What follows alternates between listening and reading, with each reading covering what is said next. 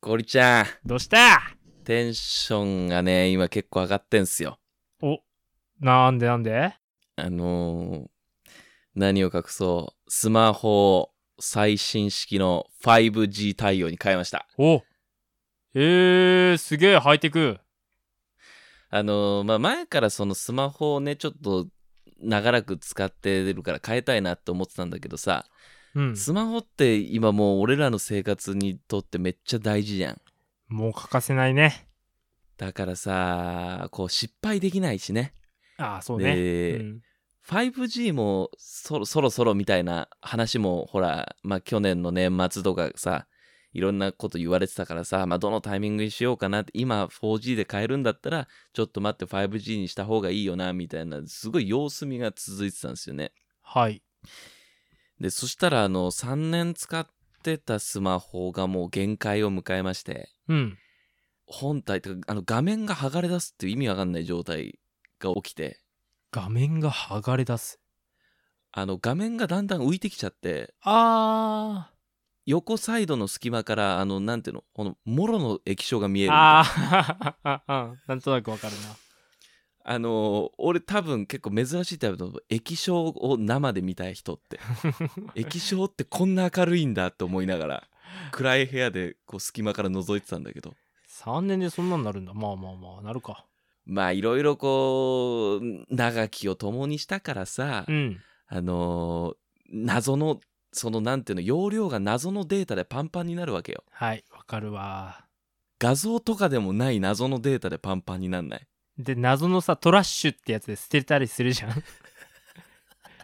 なんかそうねえこれ消していいのかみたいな。だから俺あのその謎のデータずっとあのなんだろう2人の思い出って呼んでたんだけどさ、うん。もう思い出で容量がパンパンになっていくわけようんうん。で何にもできなくなるしあとスマホがめちゃめちゃ熱くなるのねちょっといじってるだけでああ、そうなんだ。で多分そう頑張ってんだよスマホももうなんかデータ通信量が増える中、ああ、そうあだよ、のね。謎のデータで頭の中もパンパンになる中すげえ頑張ってっからめっちゃあったかくなってんの確かにスマホの気持ちから考えたらもうやばいよね。もう、やばいよ体は一緒なのにさ。うわー処理できませんみたいになってんのよあそうか、でさ反応もちょっとこう悪いわけじゃん例えばこうパパパパってさフリック入力とかでさうん。うん。あのー明日どうするみたいにこう打つんだけどさもう俺のフリック速度についてけ昔はついてけてたよ買ったばかりの時は、ううん、それがもうさついてけないわけよ明ああ日どう するとか言って打ってもさであれ反応しないと思ってこう1秒待ってからダカダカダカダカダカみ たいなで頑張ってはいいのよすごいうわちょっと切ないねうん切ないでしょまあ可愛くもあったさそんなさスマホともまあまあお別れをするってなってでただやっぱりほらちょっとこう失敗できないからいろいろこう調べててうんでそのメモリのなんかこうラムってやつとロムってやつはこうまあ何ギガがいいとかってこう調べててついにほんと昨日ですよ新しいスマホにしてでしかもねあのもう発売日にもう予約して買買うっていうこのもう意識の高さへええもう何ギャラクシーとか iPhone? そうそうそうそうそうそう 5G のやつにしてあ 5G のうんでまたスマホって高いのなえだって10万超えちゃうでしょ するよもうだからあの10万円給付1.3回分よ10 そこにつぎ込んだかおー、10万円給付1.3回分だからまあだからしょうがないよねあの母親を0.7にして俺が0.3奪うしかないことになってるのよ うんでまたあのしかも 5G の契約うんにしますとまあデータマックスみたいないくら使っても大丈夫ですみたいなさなあそういうのにしたらややこしいんだよなまたな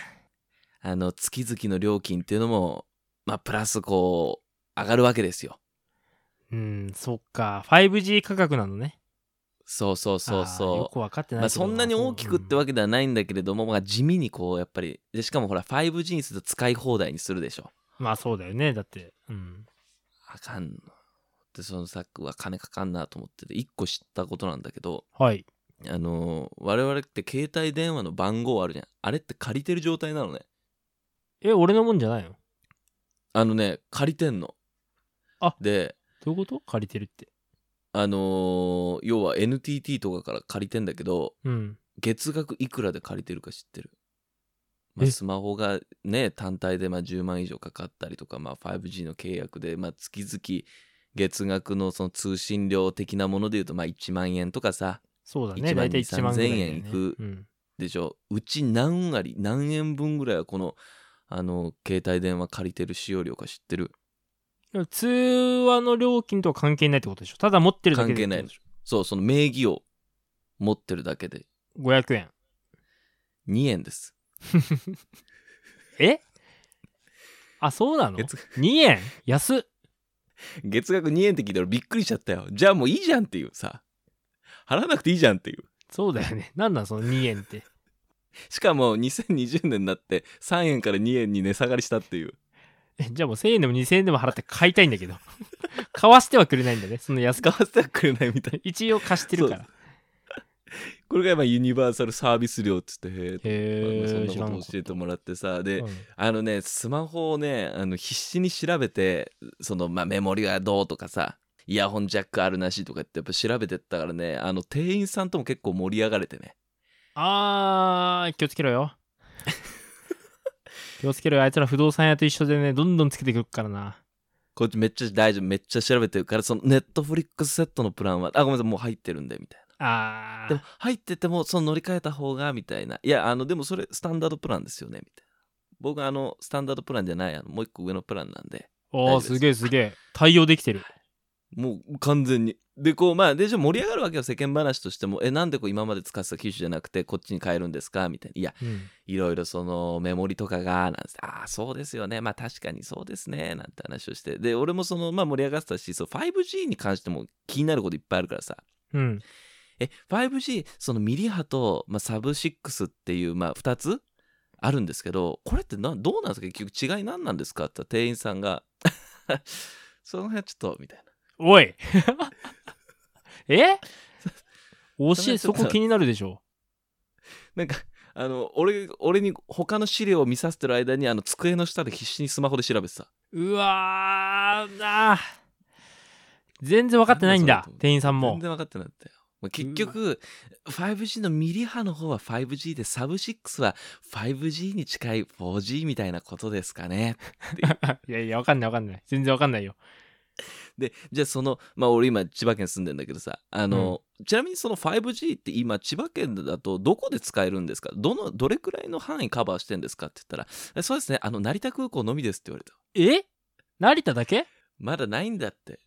まだ成田空港しかないんだって 5G。え、いらないじゃん。千葉 5G。県は。やっぱこれから増えていくのよ。エリアが。いや、ちょっと、もう大丈夫、修一郎くん、ちょっと最先端走りまくってもう、 周り誰もいないじゃん。まじ、誰もいない。マジで。びっくりして最先端スマホ。お前、カメラ見てみろよ。レンズ4つついてんだよ。えそんないらねえだろ、カメラ。何に使うの、あんた。だってスマホなんてね、あんたネットフリックス見るのと LINE ぐらいでしょ。あと電話と。やめてくれよ。俺も 5G 使いてえから、今度あの 5G 体感するためだけにね、まあ、成田空港行こうかなと思ってるんですけど ね。まあでもいいですよ。新スマホ。あの、サクサクしてますよ。ああ、やっぱね、いや、ちょっと、ちょっとあんた、それはちょっとね、贅沢しすぎだよ。過ぎたかなうん、なんかも、いうやあれだよね、サッカー始めたての人がさ、ーネイマールと同じスパイク履くみたいなそう、そういうやつ。いやマジ俺もちょっとガジェット使いこなしてっからでもあのやっぱりこのスマホってさ、うん野球のグローブと一緒で、うん使えば使うほどどんどんあの自分にカスタマイズされてくからさ今度見してね、スマホ。 で、アプリがマインスイーバーとか、そんなんばっかだったらマジでもう、ちゃんちゃらだからね。 全然使ってねえじゃねえか使っっててねないいじゃいないかって。やということで、まあ、テンション上がっててだからもう俺本当にこの新しいスマホさえあれば令和でも戦っていける気がするっていう報告ですはいこの番組は平成という時代から未だにいまいち抜け出せていないラジオ DJ と放送作家の男2人が令和での生き方を考える会議のまあなんか議事録みたいなやつである。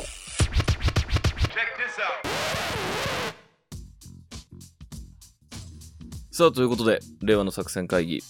DJ の俊一郎こと石川俊一郎とコリちゃんです。よろしくお願いします。よろしくお願いします。さあということで、まああのーこの番組ではですね、令和の時代を生き抜くため、さまざまなことを話し合っていくという番組になってます。えっ、ー、と、これがシャープ6ということで、あれですね、思ったよりもこう反響もあったりとか、あと再生回数の方もぼちぼち伸びてはいますいねや。もうメールの数がすごい。10人聞いてたら5人送ってくるレベルだよね、これね。そうですね、あのーやっぱコアなメンバーがね、うん。コアなメンバーが何名かおりますんで、すごい。その嬉ようしいなわ。ありがたみですよ。さあ、それでは、コリちゃん、早速、あの、えっ、と、今週の、まあ、議題なんですけれども、ほうほうまず私、1個持ってきました。はい、お願いしますえ。ー雑誌からですね、笹倉出版社から出されている、サバイバル読本という、えーっと、えそれ雑誌雑誌というか、まあ、ムック本っていうんですかね。それは何あの、ニコニコ超会議とかで言ってるやつですか違います。同違人誌います。同人誌じゃないで聞いすた。ことないですね。笹倉あの、笹倉出版社から出てる、サバイバル読本っていう、あのね、かなりボリュームたっぷりの。えもー、うこれ知らない一。冊あればうん生きていけるっていう。なんだろう、その令和は逆に自然界で生き延びる術まあ、さっきもちょっとね、長々とガジェットの話なんかしましたけど、結局サバイバルが必要なんじゃないかなってうんいうことを考えてはいるんですよ。まあぶね地震とかもねいつ来るか分かんないしねそうなんですよ。だから俺ら正直、そのまあね、その仕事としてメディア業界で生き抜かなきゃいけないですけど、やっぱこう自然界で生き延びなきゃいけないなってね。で例えばこうコロナで思ったのは、世界中が何か、じゃあ凶悪な細菌に侵されたって場合、うんもう我々生きていけないじゃないですか。絶対サバイバルできないじゃないですか。うんそうだねこれ一冊なんとあれば、自然界で数日間生き延びられるということをコンセプトにしたサバイバルバイブル、サバイバル読本。まあ、ある意味防災のための一冊としても有効だったんですね、この本ね。ほう教えて教えてどんなのが書いてあるのあのーまあ、何個かちょっと具体的な、えーもう本当にその火の起こし方とか食べ物の調達の仕方、えーロープの結び方とか寝床の作り方とか、まあ、いろんなその実践的なサバイバル術満載だったんですけれども、うんちょっと今日はここでいくつか実践できるテクニック。まずやっぱりサバイバル、じゃあコリちゃんがもうサバイバルしろってなった場合、あのごめんごめんサバイバルしろってどのレベルな のあの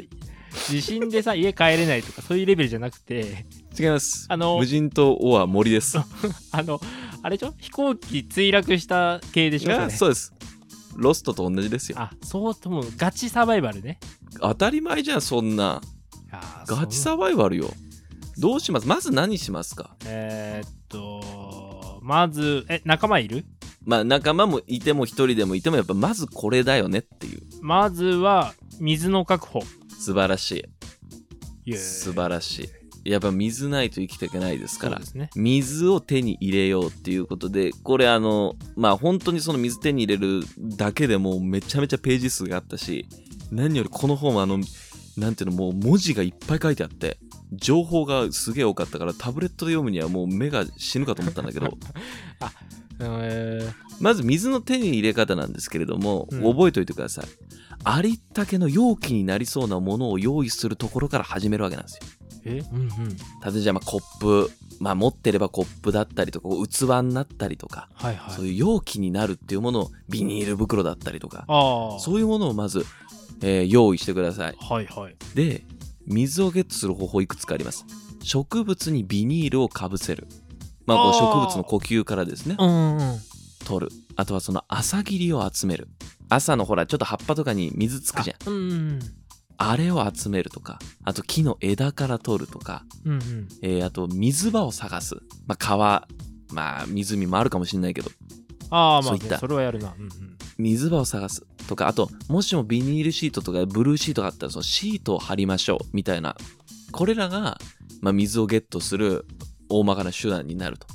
でえーうんまあ、濁った水濁った水もあの沸騰とろ過をすれば飲めるんですよああなんもちかろん見たことあるぞあの一回ね蒸発させてからなんか当てて冷やして真水にするんだそようねいう感じあの濁っ例えばじゃあ濁った水って実はですねうんあの明板を入れると自然と泥が下に行ってくれんうーんそうなんだそう、うん、だけどその明板をどうやって手に入れるのかっていうの載ってなかったんですよね えそれ普通に書いてあるの明板を入れてくださいってお書いてある 明板などあるとよしって書いてあったまあま俺あその明板をちょっと手に入れ方が分かんなかったんでまあまあ防災袋に入れていきましょうってことだねまあ山ん中森ん中熊怖くないですかまあ怖いですねクマは熊の対処法も書いてあってもう数ページにわたってうん で熊っていうのはまず大事なのはそうとにかく遭遇しないっていうことなんですよね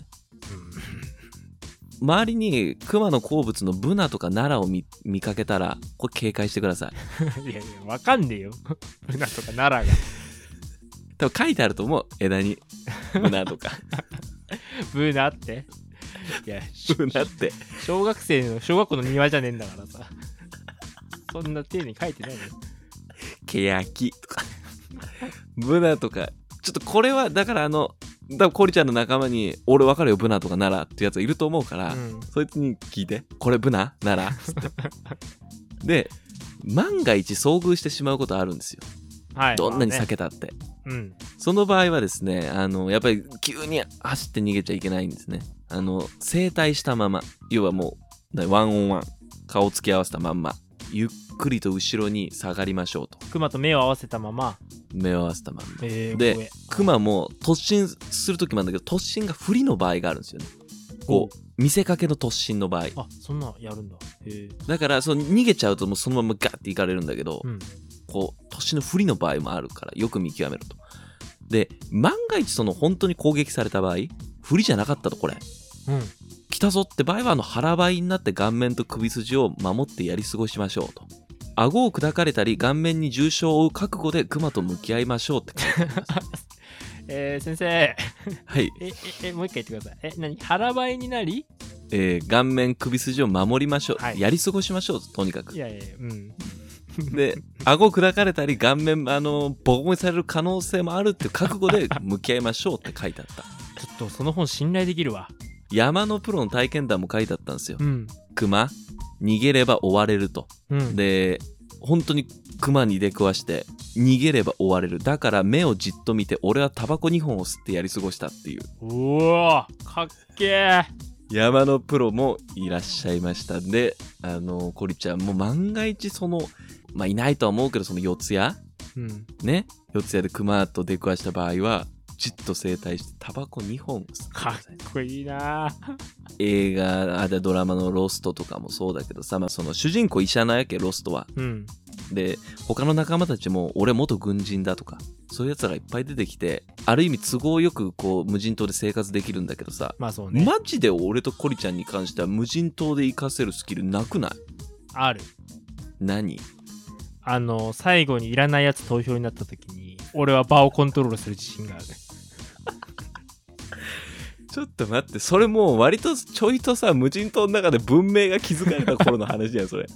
最後キャンプファイヤー囲んで投票になった時に俺は汚い手で生き残る バカ野郎場を支配すんだそそこまであの主人公級の活躍をしたやつのみだよいやいやいやあれ俺はあのあのシーズン3まで敵として生き残る、うん 最後悲惨な死に方をするけどねいやーそうなんですよねあのーで俺の場合はもうだってコンタクトの時点でもう終わりだよな もうメガネないともう終わりよいや確かになサバイバルち本ょっともうちょっとなだからそういうスキルもあった方がいいとまあ今日ご紹介しましたこれさえあればだから僕みたいにそのじゃあ無人島に取り残された時うん無駄に13万もしたスマホだけ抱えてね震えないで済むわけ役にで立すたよないよ 5G なんてえ w i f i ないのとか言っちゃいそうなんでねテザリングしようとか言い出すと思うんでねまああの本当にこの笹倉出版社のサバイバル読本めちゃめちゃ中充実してたんで災害っていうか防災のための一冊としても有効な側面もあると思うんでぜひともよろしくお願いしますざっと読んだ程度なんですけれどもまあ僕も今後サバイバルするときにきっと思い出すんじゃないかなとそんな報告でございました はいありがとうございます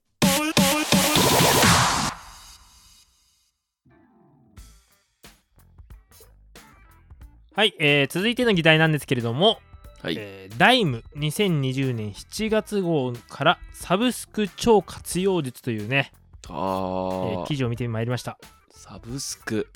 えー、俊一郎君どれだけ入ってますかサブスクサブス僕はそうですね音楽再生サブスクでしょ、うんであと、まあ、雑誌本読み放題サブスクでしょであと動画ネットフリックス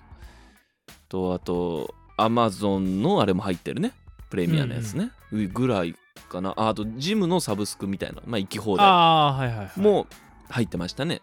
まあ、結構入ってるでしょ俺も数えたんですけどうんアマゾンプライム、ネットフリックス、ディズニーシアター、自転車のやつとか、D マガジン、Apple Music、Kindle のあの読み放題のやつとか、まあ、結構入ってるんですよ。 5位ねめっちゃ入ってんじゃんそう、やっぱ数えると、まあ、結構意外とね、みんなか5、6個普通に入ってんじゃないかなと思うのね、今の人たちって。まるまる放題でできてんなお前の体そう、定額、うん定額やろう。 で、まあね、これ、この雑誌に載ってたんですけども、まあ、市場規模も1兆円を超えてると。あらすごいで、もうありとあらあらゆるものが定額制、まるまる放題でできていると。例えば、まあ、まあそうなうん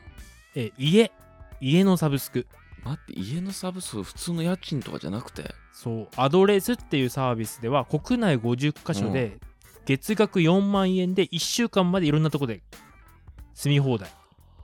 ああじゃあなんかノマドワーカーはいろんなとこ行けるわけだそうそうそう。で、ガス、水道、各家電、Wi-Fi 使い放題なので、えー北海道で1週間働いて、で、次ね、もう夢の生活圏、東京行ってとか、ちょっとすげえ憧れちゃったな、これは。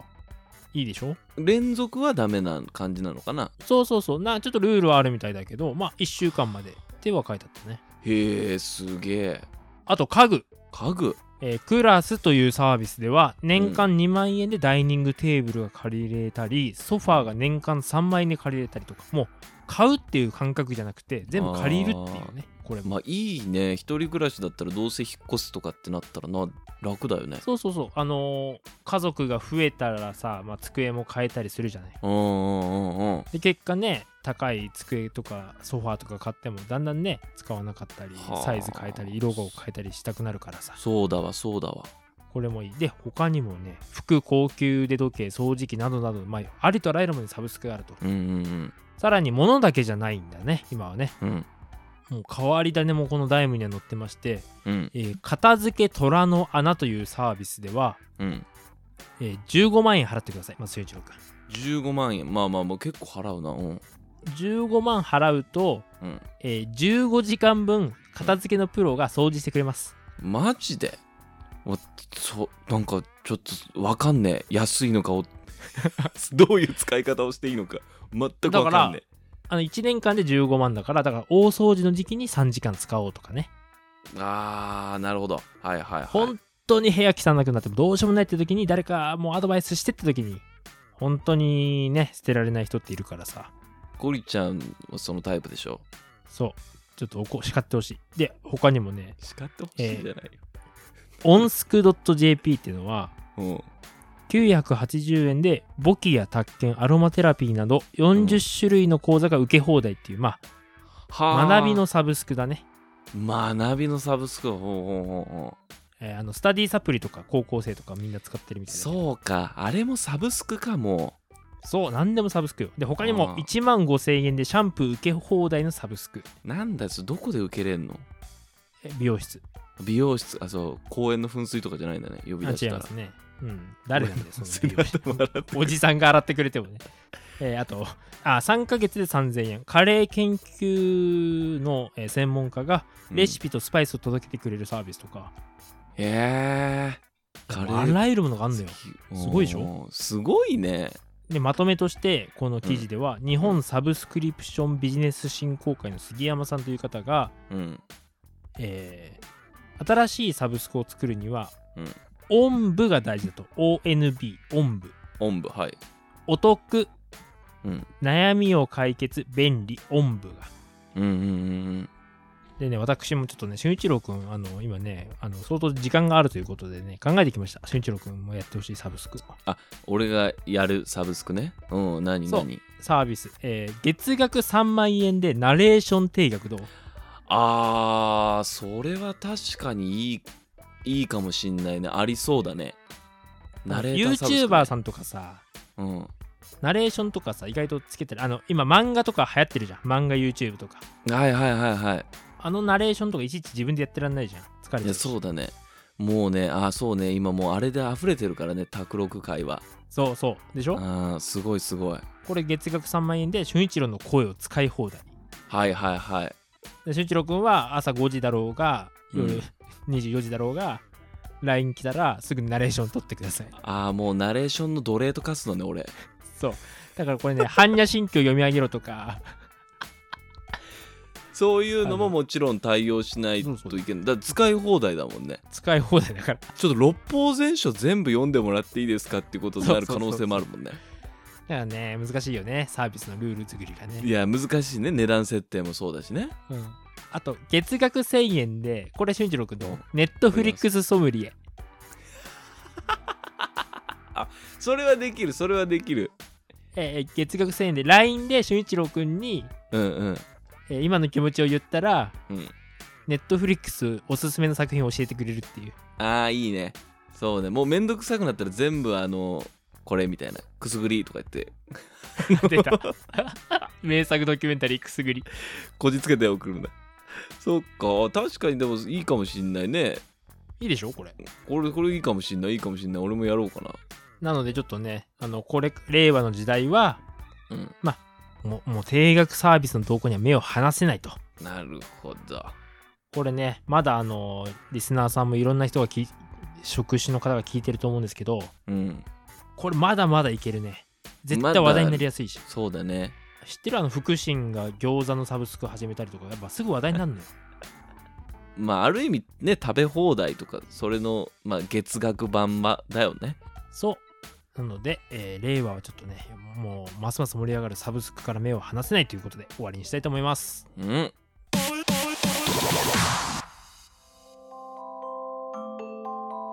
もうこの番組聞いてたらうちの息子の首が座るようになりましたありがとうございます